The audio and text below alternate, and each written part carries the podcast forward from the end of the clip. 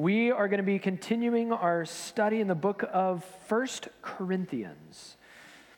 First Corinthians chapter 5, that's where we're going to be. And it's a somewhat difficult text, not so much difficult to understand as it is difficult to swallow because of the content that's in it. Sometimes it can seem like the topic of church discipline, of excluding a member of a church from the church.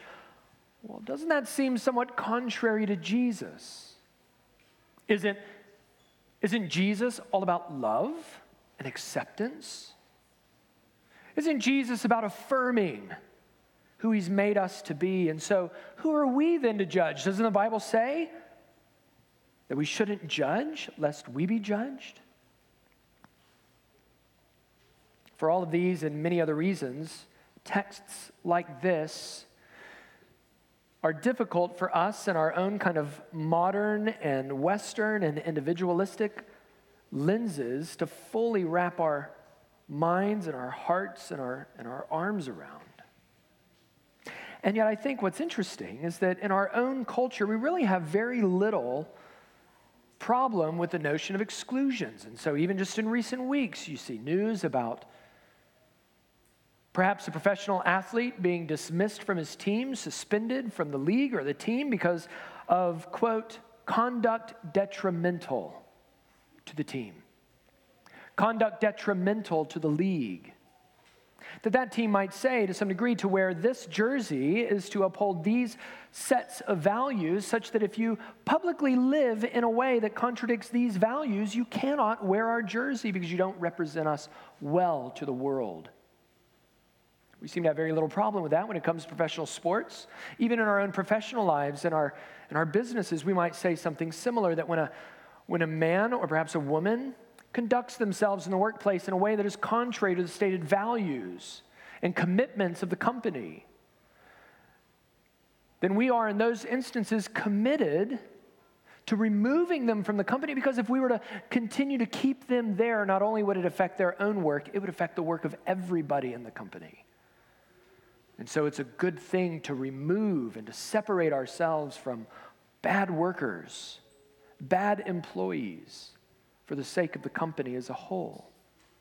In all of these ways and many, many more, we really have very little idea, or really very little problem with the idea of separating from others for the good of whether it be our team or our company, or maybe even our own families. Many of you know, perhaps some of you have felt the sting or pain of having to ask perhaps a child to leave your home because of conduct that was detrimental to the home. Imagine how heartbreaking that is. You can replace an athlete, you can replace a worker at your job, but you can't replace a son, and you can't replace a daughter. And yet, there are countless homes that have to make decisions like that every single day. And there's a sense, analogously speaking, where it's really no different in the church. And if you think about it, if we're talking about matters that pertain to the gospel, matters that pertain to the most significant things in the universe, then should we not above all people be concerned about the members of our family living lives of integrity with the values that are in line with the gospel we claim to profess? That's the problem that we see in the church in Corinth right here in chapter 5. Paul's about to address it. And in it, we have a scandalous sin being addressed, and we have a church that has been tolerating it for far too long.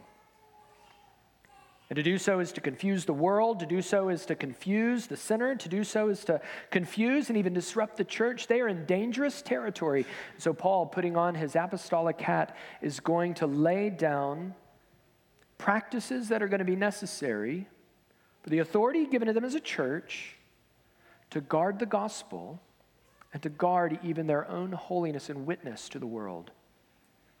Like I said, it's a difficult passage because it deals with difficult things, painful things. But God has put it here for our instruction that we would not presume to be wiser than God in the way that we organize our churches, but rather in our humility we would submit to Him. And so, with that in mind, would you stand with me for the reading of God's holy word? 1 Corinthians chapter 5, verses 1 through 13. It is actually reported that there is sexual immorality among you, and of a kind that is not tolerated even among pagans, for a man has his father's wife. And you are arrogant. Ought you not rather mourn? Let him who has done this be removed from among you. For though absent in body, I am present in spirit, and as if present, I have already pronounced judgment on the one who did such a thing. So when you are assembled in the name of the Lord Jesus, and my spirit is present, with the power of our Lord Jesus, you are to deliver this man to Satan for the destruction of his flesh, so that his spirit may be saved in the day of the Lord. Your boasting is not good. Do you not know that a little leaven leavens the whole lump? Cleanse out the old leaven, that you may be a new lump, for you really are unleavened. For Christ, our Passover lamb, has been sacrificed. And so let us therefore celebrate the festival not with the old leaven, the leaven of malice and evil, but with the unleavened bread of sincerity and truth. I wrote to you in my letter not to associate with sexually immoral people. Not at all meaning the sexually immoral of this world or the greedies or, or, or, the greedy and swindlers or idolaters, since then you would need to go out of the world. But I'm writing to you not to associate with anyone who bears the name of brother if he is guilty of sexual immorality or greed or is an idolater, a reviler, a drunkard, or a swindler, not even to eat with such a one. What have I to do with judging outsiders? Is it not those inside the church whom you are to judge? God judges those outside. Purge the evil person from among you. The grass withers and the flower fades, but the word of our God stands forever. Amen. You can be seated. Scholars have noted the beginning here in chapter 5, Paul seems to be following the same pattern as the purity codes in the Old Testament. Leviticus 18 to 21 lays out laws concerning Israel's purity as a community. And in Leviticus 18, it begins with sexual immorality.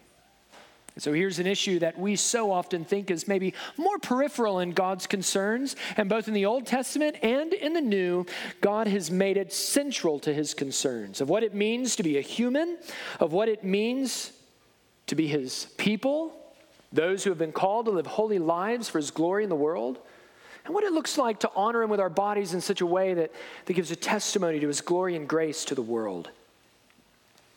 Well, here in our passage, we're going to see Paul make an argument for the removal of one who is so far gone in persistent and unrepentant sin that the church would, in a sense, cleanse itself, purify itself. We're going to see in verses 1 through 2, Paul is going to say, Remove the sinner from among you. And if that seems a little harsh to you, he's going to say in the rest of the passage three reasons why this is a good thing. He's saying you need to separate, first of all, in verses three through five, for the good of the sinner. For the good of the sinner. But secondly, you need to separate from this man in verses six through eight for the good of the church. You need to separate from him for the good of the church. Then finally, in verses 9 all the way through 13, he's going to conclude by letting them know that it is good for you to separate from this individual for the good of the world, of the watching world.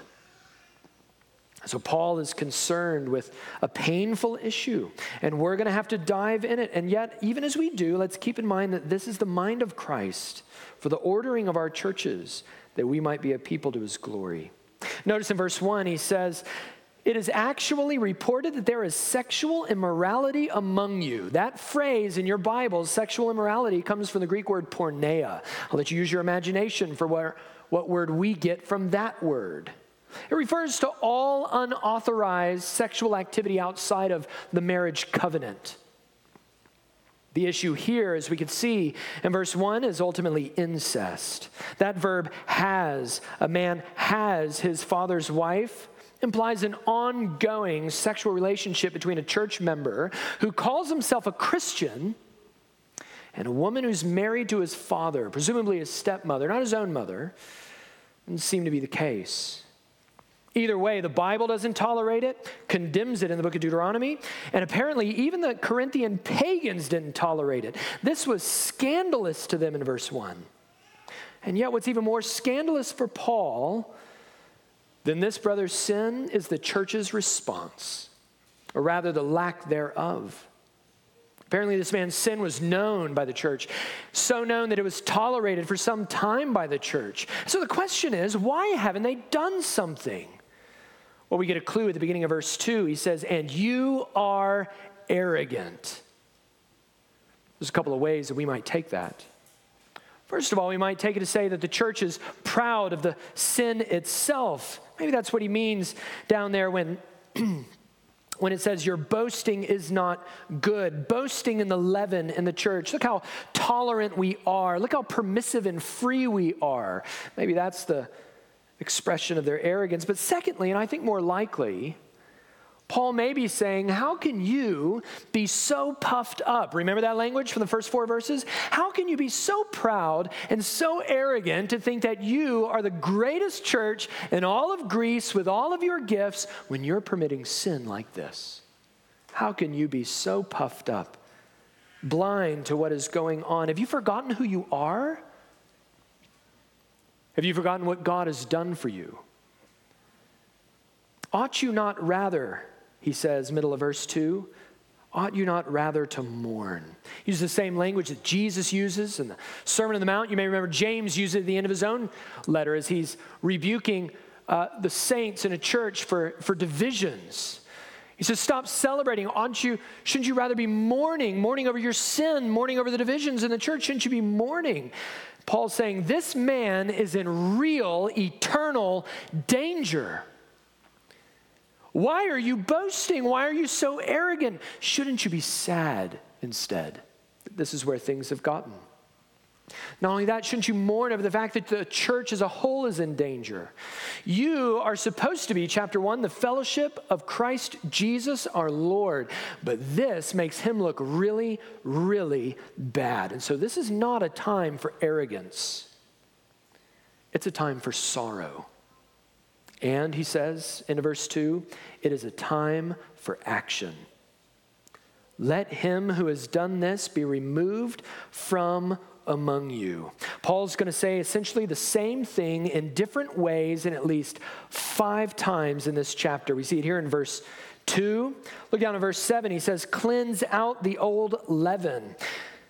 Again in verse 11, don't associate with this man. Verse 13, purge the evil person from among you, but perhaps most strong of all, verse 5, deliver this man to Satan. Whoa. We'll get to that in a minute.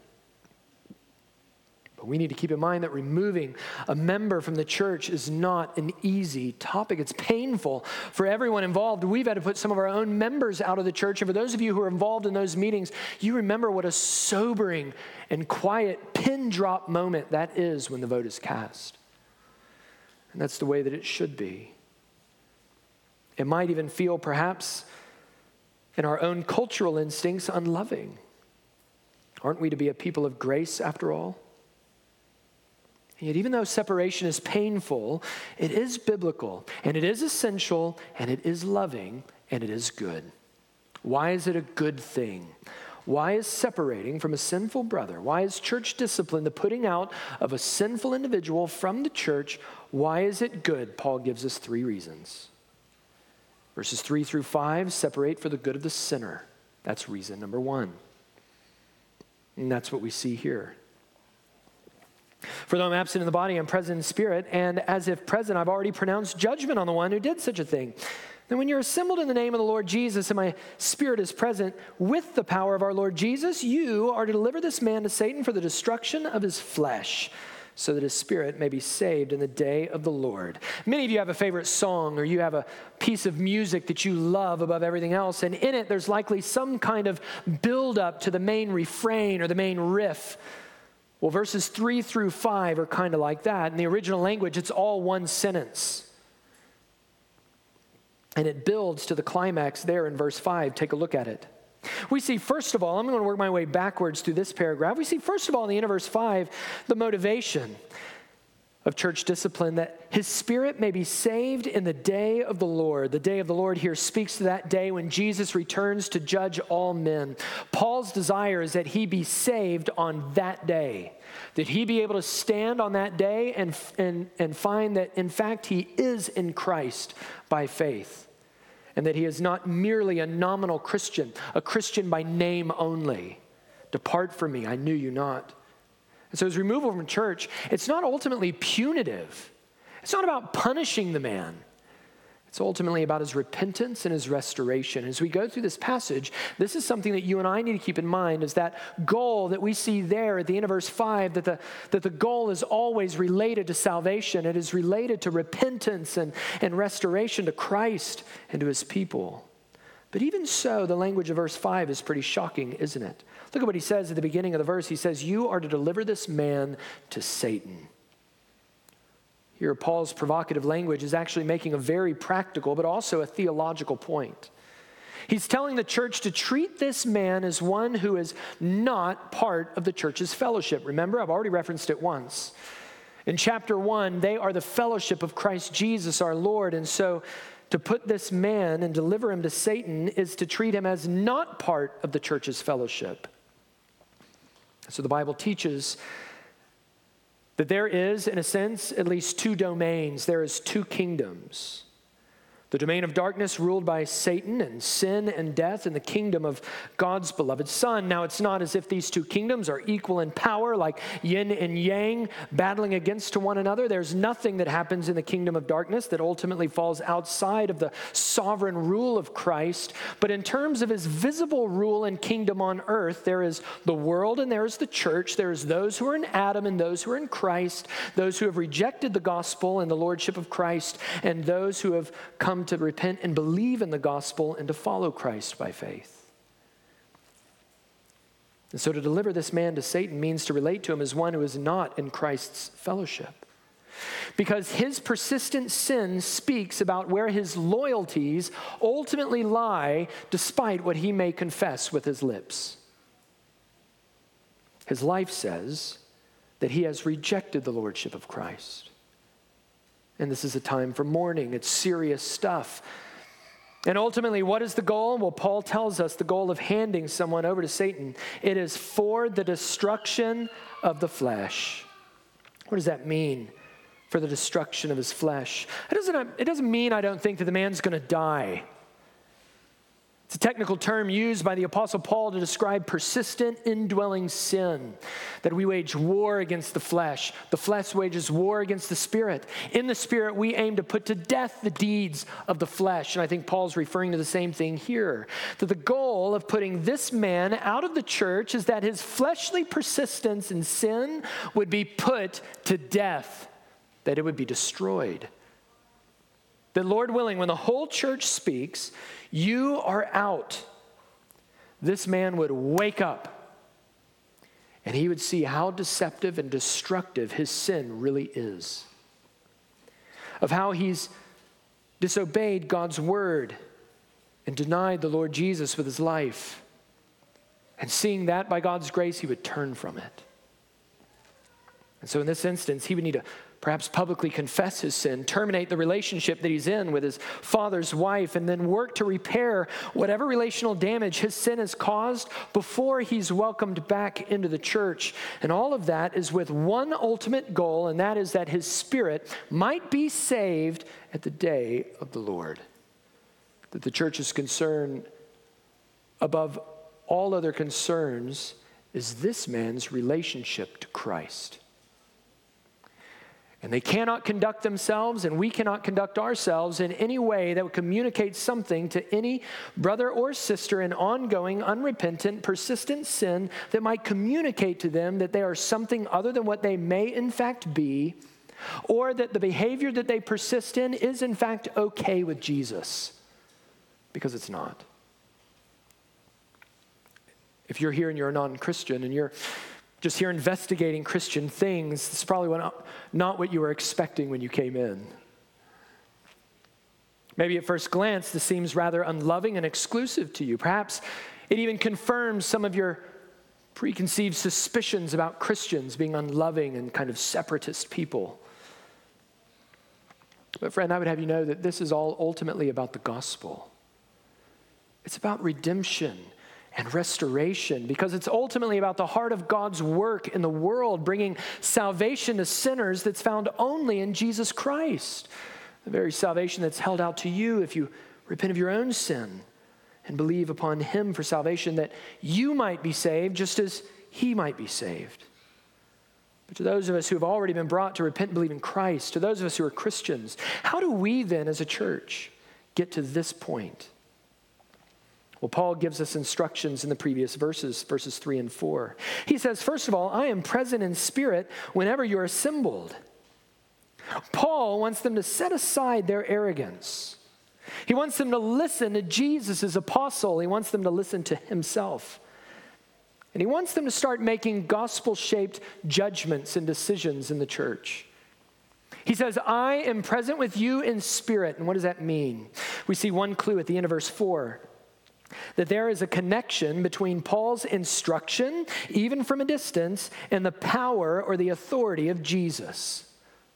Paul is an apostle of Christ Jesus. He was commissioned by Jesus to speak with Jesus' authority for the sake of ordering Jesus' churches according to Jesus' will. That's what an apostle does. So his words are authoritative and they are normative not only for the Corinthian church, but they are normative for us as well. And we need to listen to them in that way. And so, in other words, listen to me Jesus and Paul are not at odds with one another, and I don't care what modern biblical scholars say otherwise. They're in perfect harmony with one another. Paul's words come with Jesus' authority. And so, to obey Paul in these matters is no less than to obey Jesus himself. There is a sense in which the whole Bible is red letter, not just the bits and pieces that we like. And this leads us, I think, to make our first observation on how we're to approach church discipline. And I'm going to give you a handful of points. First of all, all church discipline must submit then to the word of Christ. A person can only be removed from a church when scripture warrants it. There's no place for shrewd politics, there's no place for personal agendas, and there's no place for heavy handed leaders. We submit to Scripture, the Word of Christ. But secondly, church discipline that submits to God's Word is congregational. It's not an isolated decision to be made by a select few in the church. It's not a quiet backroom decision by the church's leadership. It's not even a cavalier judgment by a single pastor demanding that somebody leave the church. Paul says here that the power of Jesus for this kind of judgment is only legitimate and is exercised in a special way when the whole church is assembled in the name of Jesus. You may remember in Matthew 18 that Jesus uses similar language. Now, there's no way that we're going to be able to do an entire topical sermon on church discipline. That's another sermon or series of sermons for another day. I want to try to stick as closely to 1 Corinthians 5 as I can. But Jesus says something similar in Matthew 18 that in the end, only a church, literally the assembly, has the authority to speak publicly for Jesus in this way. And so Jesus said, whenever I gather in my name, whenever you gather in my name for this purpose, I am with you, such that when you pronounce judgment in a manner that's consistent with my word, I am there to affirm it and uphold it. You are speaking in a sense with a kind of deputized authority my heavenly authority on earth concerning true gospel professions and true and false gospel professors. Well, Christ, and now the Apostle Paul assigns this kind of authority to congregations only. He doesn't authorize churches to delegate this authority to any subset of the church, including their elders. And elders are not authorized by Jesus to hijack this authority from congregations and take it on themselves. Well, my church is too immature to do this. I'll just handle it myself. Jesus has not authorized pastors to do that. And so Paul doesn't say when the elders are assembled, and he doesn't say when your small group is assembled. No, what he says is that Jesus He says, with Jesus, that this kind of judgment can only be made when the whole church is assembled together in his name. A third point church discipline is to be under the word of Christ. Church discipline is congregational. But thirdly, not all church discipline is handled in the same way. Notice also that Paul calls the church to make here an immediate decision. You might say, well, why isn't Paul following the pattern in Matthew 18? I think we do best to think of church discipline as existing on a spectrum from private and personal, which seems to be the context of Matthew 18, of going to those privately, those who have sinned against you personally, to try to win them, to gain your brother. And doing so privately in order to establish evidence in such a way that you would guard their reputation. It doesn't need to be overly scandalous. The two of you can work it out, and then nobody else really has to know. Nobody else needs to get involved. But here we see there's also sins that are publicly known and scandalous. They're not private and personal. And that's what we see here in 1 Corinthians 5. And so the aim of Matthew 18 is to keep private offenses private for as long as possible, unless sin is not repented of. And all for the sake of winning a fellow brother or sister. But in this instance, the man's sin was known by the church for some time, and the church was publicly scandalized by it. And so, for known scandalized sins like this, Paul doesn't prescribe three steps, but one. The whole church needs to come together and immediately remove this man from their membership. You don't need to gather evidence. All the evidence you need can be seen with your eyes and heard with your ears. Everybody knows it. Even the Corinthian pagans know it, and they wouldn't tolerate it. And so, those three steps have been bypassed. It's time to make a judgment. And Paul authorizes the congregation to do exactly that. It's not a hasty decision, but it's also not a prolonged decision because great things are at stake.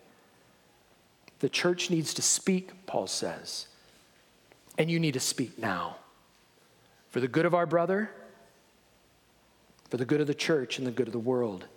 Fourthly, I would just remind you that church discipline also has a positive motivation. Remember that we've noted from verse 5 that church discipline is a means of God's grace for the destruction of persistent sin in a person's life. And so, though it may feel in our flesh to be somewhat unloving to remove somebody from the church, we need to remember that this is, according to God's word, a means of grace that God has appointed for the good of those who are truly His. And for those who truly belong to Him, it will have its full effect and renewing unto them repentance, that they might persist in true faith in Christ. Has a positive motivation. But finally, and also by way of reminder, the ideal end of church discipline is always repentance and restoration. I said it just a few minutes ago. Whether the process is mostly private and methodical, like we see in Matthew 18, or whether it's more public and scandalous as we see here. The goal is always, always, always salvation. It's always repentance and it's always restoration. It is to gain our brother or sister back to Christ. And so, whenever somebody is put out of our church because of persistent, unrepentant sin, we don't celebrate. Man, it's good to finally get that character out of our church. Now, rather, we mourn and we pray, Lord, be merciful to our friend. Be merciful to us. That you might use this painful decision as a means of grace for his quick restoration. Paul gives an encouraging illustration, I think, of this in his instruction from 2 Corinthians chapter 2. Just keep your finger here in 1 Corinthians 5 and move to your right a little bit. 2 Corinthians chapter 5. Or 2 Corinthians chapter 2, rather. Look at verse 5. Remarkable, remarkable passage. Now, if anyone has caused pain, he has caused it not to me, but in some measure, not to put it too severely, to all of you. In other words, if somebody's persistent, unrepentant sin has brought the kind of pain upon the church that has required the church by the majority of its members to put them out, that he's not just done it to me, but he says he's done it to the whole body. Verse 6 For such a one, this punishment by the majority is enough. It doesn't need to be any more punitive than what Christ has authorized in his word. So you should rather turn to forgive and to comfort him or he may be overwhelmed by excessive sorrow. In other words, he's saying, do not start putting additional requirements for being included back into the church apart from repentance and faith in Christ, or you will lead that brother to discouragement and excessive sorrow. He says, So I beg you to reaffirm your love for him. Isn't that amazing? While restoration may not always be the outcome, it certainly hasn't been for the handful of those that we've had to put out of our church that we pray that perhaps one day it will be. Sometimes it really will be the case. And though we can't prove that this refers to the man from 1 Corinthians 5, the Lord ultimately knows. We can at least walk away with the notion that God's grace through the pain of church discipline very well may have led to the man's restoration. And that's really good news.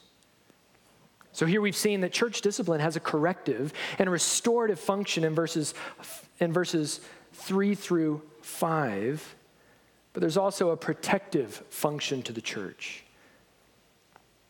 That's Paul's point in verses 6 through 8, that it's also not just for the good of the sinner, but the second good reason to separate from one who is in ongoing, unrepentant, persistent sin is for the good of the church. And notice in verses six and seven, he takes us into the bakery. He says, Your boasting is not good.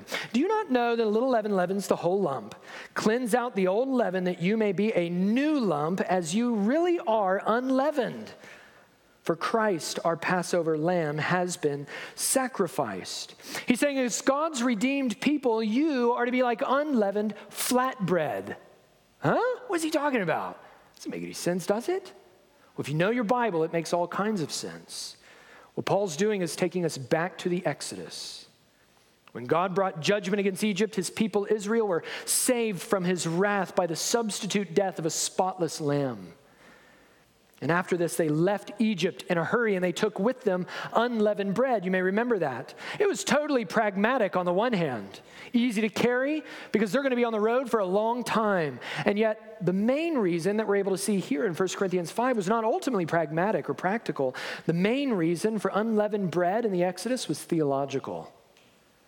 Israel would remember God's redeeming work. You may remember by celebrating a festival of unleavened bread each year at the same time. Look at how great God is. Look at how holy He is. Look at what He did for us in His mighty hand to redeem us from slavery to Egypt. And consider what kind of people we're to be in light of what He has done for us. It was a reminder of who they were, it was a reminder of what they were redeemed for. They weren't slaves anymore. They were God's redeemed people, and they were called to be a holy people, just as God is holy. Well, in all of that, the gospel was revealed, and it would ultimately be fulfilled by Christ and in his church. That's why the Apostle Paul says to the Corinthians, Remember who you are. Not just remember who the Israelites were, remember who you are. Christ, our Passover lamb, has been sacrificed. He is the Lamb of God who takes away all of your sins. Friends, we need to be reminded from this text that Jesus died as a substitute in our place to satisfy the very wrath of God against our sin. He took God's wrath upon himself so that we might be redeemed from our slavery to sin and its penalty of death, and so that we might be reconciled to God as his, as his beloved and holy people. And so Paul is saying here in this paragraph remember who you are. Verse 8, let us therefore celebrate the festival. He's not calling the church to go back to the old covenant. He's not telling them they need to go back and start observing ceremonial laws that were given to Moses. He's calling us to live as unleavened people to live, in verse 8, sincerely with Jesus as our Lord. That is looking forward to his return, sure of our salvation, and empowered to live holy lives for his glory in the present. And so he says, no more arrogance, no more boasting. Instead, be concerned for one another's salvation.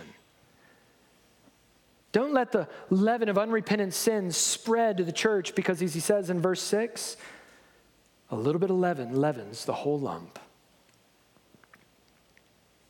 We're right back in the bakery again. And the image here is not of yeast, but ultimately of leaven. And so when you bake, bread, you keep a little bit of that fermented dough back each time so that you can make another loaf with it.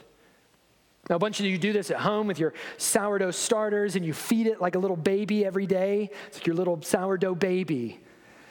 Over time, you, you feed it, and like your own little baby, the leaven permeates everything and the dough grows. Paul's saying that is what unrepentant sin in the church is like. It's like leaven that spreads into every part of the church's life. Everything becomes toxic. For you businessmen in here, how does a toxic culture grow in a business environment? Doesn't it often start small and then, and then spread slowly everywhere? That spirit of one upsmanship, of backbiting, and of gossip and slander, perhaps of laziness. Sin always has a corporate dimension. We know that to be true in our own workplaces, and Paul's saying that's true in the church as well. Sin tolerated leads to sin permeated. That's the principle. A little leaven will eventually leaven the whole lump, he says. And so Paul is saying, for the sake of the gospel and the good of the church, get rid then of that old rotten leaven and be an unleavened people. Remember who you are, redeemed by God, called to live holy lives for his sake. Well, the obvious application from this passage, as we've already noted, is to remove members who are living in persistent and unrepentant sin. That's what's in focus here. But the question that goes in my mind all week as I'm considering this passage is how can we help one another so flee temptation and put fleshly persistence of sin to death before it ever gets to this point? How can we unleaven ourselves on the regular? Let me give you a handful of points. First of all, we need to repent regularly. Second London Confession is so helpful in this regard, as repentance is to be continued through the whole course of our lives upon the account of the body of death and the motions thereof. So it is every man's duty to repent of his particular known sins, particularly. It is to be continued through the whole course of our lives. Repentance is the entry point of the Christian life, and by God's grace, it's the posture of the Christian life until sin is once and for all done away with in the new heavens and the new earth. And what does God appoint then to help us do that? Well, one thing that the confession particularly points out is the constant preaching of repentance. He says it's necessary. Why does Pastor Jeff keep preaching sermons that talk about sin all the time and, and talk about us having to turn from it and, and trust in Christ and by his grace obey his word? Because that's a means of grace that God has given to his churches so that we might walk in this kind of repentance and not end up where the Corinthians have ended up here in 1 Corinthians 5 by his grace. And so the problem in many churches, unfortunately, and perhaps if we were to dig deep enough, maybe even, maybe even a problem in our own church, it's not ultimately the presence of sin, but the absence of repentance. So, first, we need to repent regularly. But secondly, we need to love enough to speak up. Do you realize how countercultural it is when a man who is sleeping with his stepmother is being treated as if there's nothing wrong with it at all, how countercultural that is to the gospel, to a gospel culture in the life of the church. It says they've tolerated it for some time, they knew it. And I wonder if their excuses for tolerating sin in their midst might match some of our own. Well, I don't really know him that well. Maybe somebody else knows him better. Well, you know, I really don't want to be too judgy. Who am I to say something when I'm dealing with my own sin? Wouldn't that make me a hypocrite? Or maybe, well, that's not really my responsibility at all. That's the pastor's job. And yet, I wonder if the common theme in all of these excuses might just be a simple and, and at the same time powerful fear of man. That we fear what others think of us more than we care what God thinks. And we do so at times to the detriment of our own community. We need to pray for God to give us the courage to speak truth and love at appropriate times. We need to trust God's Spirit to use God's Word to do God's work in that person. It's not ultimately about us and what we're able to accomplish. We, we leave that person to God and His work. And when we do speak to others, well, then, beloved, we need to do it directly from God's Word. We need to resist at all costs ambiguity that risks presuming on others and wrongly binding them to your standards and not God's. Well, I think you, can, I think you sinned against me. Well, what did I do? Well, I think you were inconsiderate. Well, can you tell me specifically what I did? I don't know. I just feel like that's the way that it was. You were just inconsiderate. You've been inconsiderate toward me. You realize that an individual can't repent from sin that is not truly sin, that isn't sin defined by the Bible. And even if they do, it's not true repentance because it's not true sin that they're repenting from. It's your own made up laws. And that is a good way to beat down fellow saints. So we open up the Bible and we draw straight lines from God's law to define sin. We don't operate according to the standards of how our heart feels toward that individual at any given moment because our hearts are easily deceived. And they easily raise up our own standards for judging others. And that is at the very heart of legalism. And we can't do it. We open up the Bible and we draw straight lines from the Bible to that person. Brother and sister, at this time when you did this or when you said this, I fear that it may be contrary to what we see here in God's Word, and I would just ask you to consider that.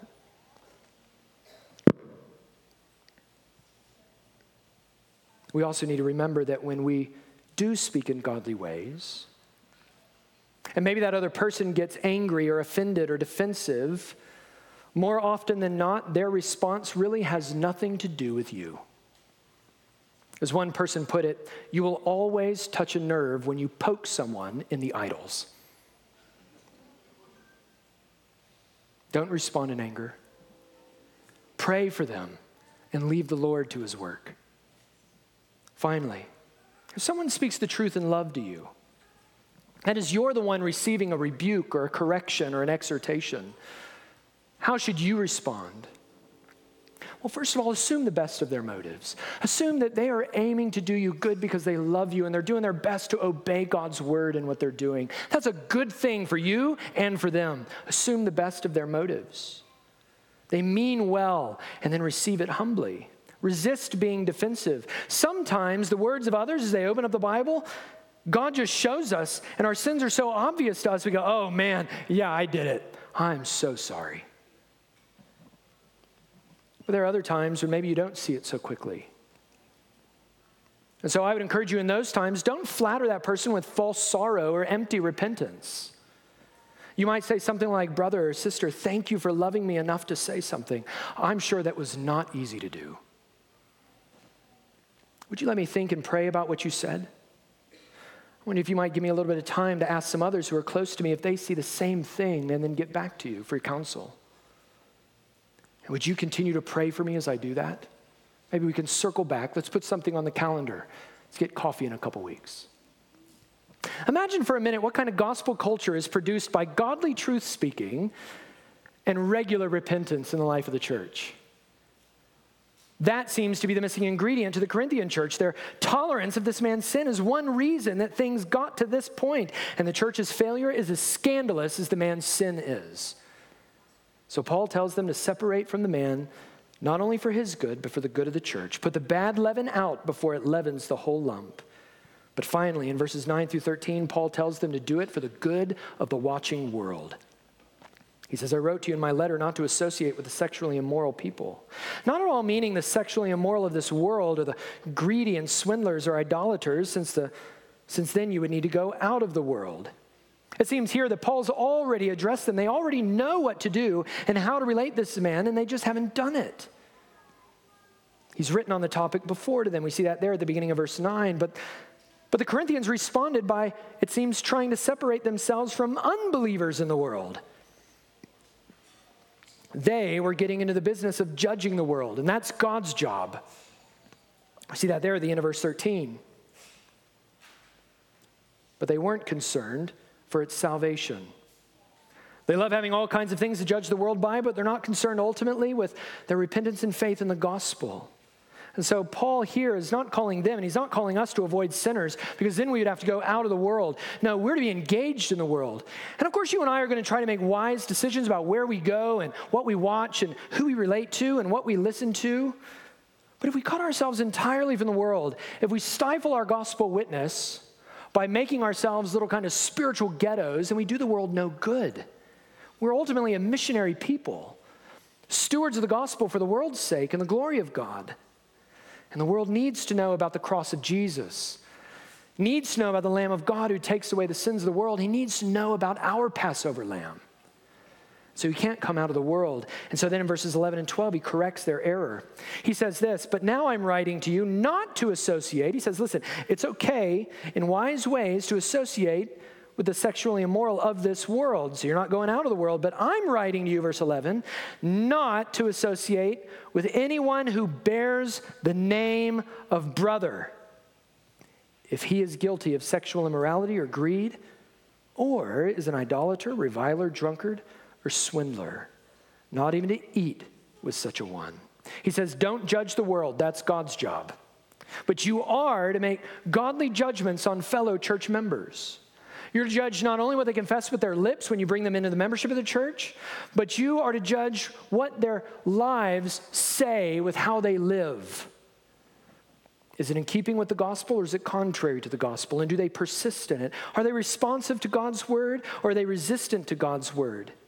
Do they love their sin more than they love their Savior? And so when someone call, someone among you, he says, calls themselves a Christian, but they are living in persistent, unrepentant sin, Paul says, that's the one that you can't associate with. Now, to be clear, what Paul is not talking about is disassociating from Christians battling with sin in the normal Christian life. That's all of us. Okay, let's get that clear. All of us sin in different ways. What's in view here is persistent, unrepentant sin. So sin is not the issue, unrepentant sin is the issue. Maybe because Paul, maybe because he knows how legalistic and superficial our hearts can be, well, Paul's just talking here about sexual immorality, and that's not my sin, so he can't be talking about me. He reminds us that there are all kinds of sins beyond sexual immorality that can get us to the same point that this man has reached. So Paul says, for the sake of the church's witness to the world, don't even eat with them. What does that mean? Don't even eat with them. I would take the primary meaning of the term to be remove this person from the church's membership, and the church's membership is signified by the Lord's Supper. That's what we're going to do here. If you're a member of our church or you're a, member in good standing of another church, baptized in the name of the Lord Jesus, then you're welcome to come forward to the table. But insofar as the Lord's Supper symbolizes the church's membership, marks us off from the world, then to remove someone from the, membership of the church is to excommunion them. It's to remove them from the table. And we're not to eat with them in that way. They are excommunicated. They are no longer welcome at the table of the Lord with the members of the church. I think that's the primary meeting. You see the same kind of language in 1 Corinthians chapter 11 of eating together, and I think that's what he has in view here. But I think we would shortchange the text if we didn't also acknowledge that Paul's exhortation seems to suggest other kinds of gatherings or associations that might imply Christian fellowship. I don't need to tell you that working this out in practice isn't simple. It requires a lot of wisdom because every single situation is different, every context is different, and so a lot of wisdom is needed. But at the very least, what Paul's words don't even eat with such a one, what his words lead us to think about is what our association with that individual communicates to them, to the church, and to the world. Do we risk confusing others about who God is and what he does for sinners in the gospel? Do we risk confusing that individual or the world or even the church as a whole on what it is that God demands from his redeemed people as those who would live holy lives in the world? Paul's concern is that by persisting with this man, continuing to associate with him, you're undermining and confusing the gospel for him, for the church, and for the world and it can't keep going. Paul says Israel was redeemed from, from slavery to Egypt to serve the Lord in Canaan. And in even greater sense, you have been redeemed from slavery to sin to serve the Lord. So be holy as God is holy. Be a light to the nations. In verse 8, living lives of sincerity and truth. Some final comments on how this might apply to our own church. First of all, this text is not here to inspire a kind of critical culture in our church, where every church member is a kind of sin hunter without compassion, where we become sin detectives but never grace detectives. So it doesn't give us permission to lack compassion toward human frailty and weakness, toward the very real struggle against sin in the flesh that all of us face. And beloved, neither is it an excuse for power plays among church leaders. Do what I say or you're out. You can't find that anywhere in the Bible, and you don't find it in this passage. And so, pastors, elders need to remember, especially, that before we're church leaders, we are church members. That we are both shepherd and sheep. And that means that there is no place for leaders to look at their flocks and say, Repentance for thee, but not for me. Godly pastors, godly elders aim to lead by God's grace in all things, especially in repentance. We've got to be the first to take egg on the face for our sin and our weakness and our frailty and our lack of wisdom. But what this text should inspire us to do is to come to Jesus together, to press in to follow Him as our Lord. And to this end, our primary aim must be one of encouragement because being a Christian is hard. Satan is real and our sin is stubborn. Or is it just mine? And we can all grow weary, can't we? Remember that weary sinners are more likely to press on in holiness by encouragement rather than scolding. That's true in our homes, and it's certainly true in the church. Let's work together to build the kind of encouraging culture that, that meets the confession of sin with truth and compassion and prayer and help. And so we want to strive to be the kind of church that, that you can bring your sins to me because I'm going to bring you to Jesus. And I can bring my sins to you because you are going to bring me to Jesus. Beloved, maybe there's even right now unconfessed sin in your life that you're conscious of. Maybe even the Lord, over the course of the last 30, 40 minutes, has brought it to your mind and go, This has been persistent and unrepentant in my life, and maybe nobody even knows about it except you and God. First of all, I would say if it's persisted in your life, then you need to fear God. Because there will come a day that your private sin will be made public for all to see. And if you will not turn from it, then you will face the judgment of an all holy Christ and his sword of the Spirit when he returns. That you would repent from it.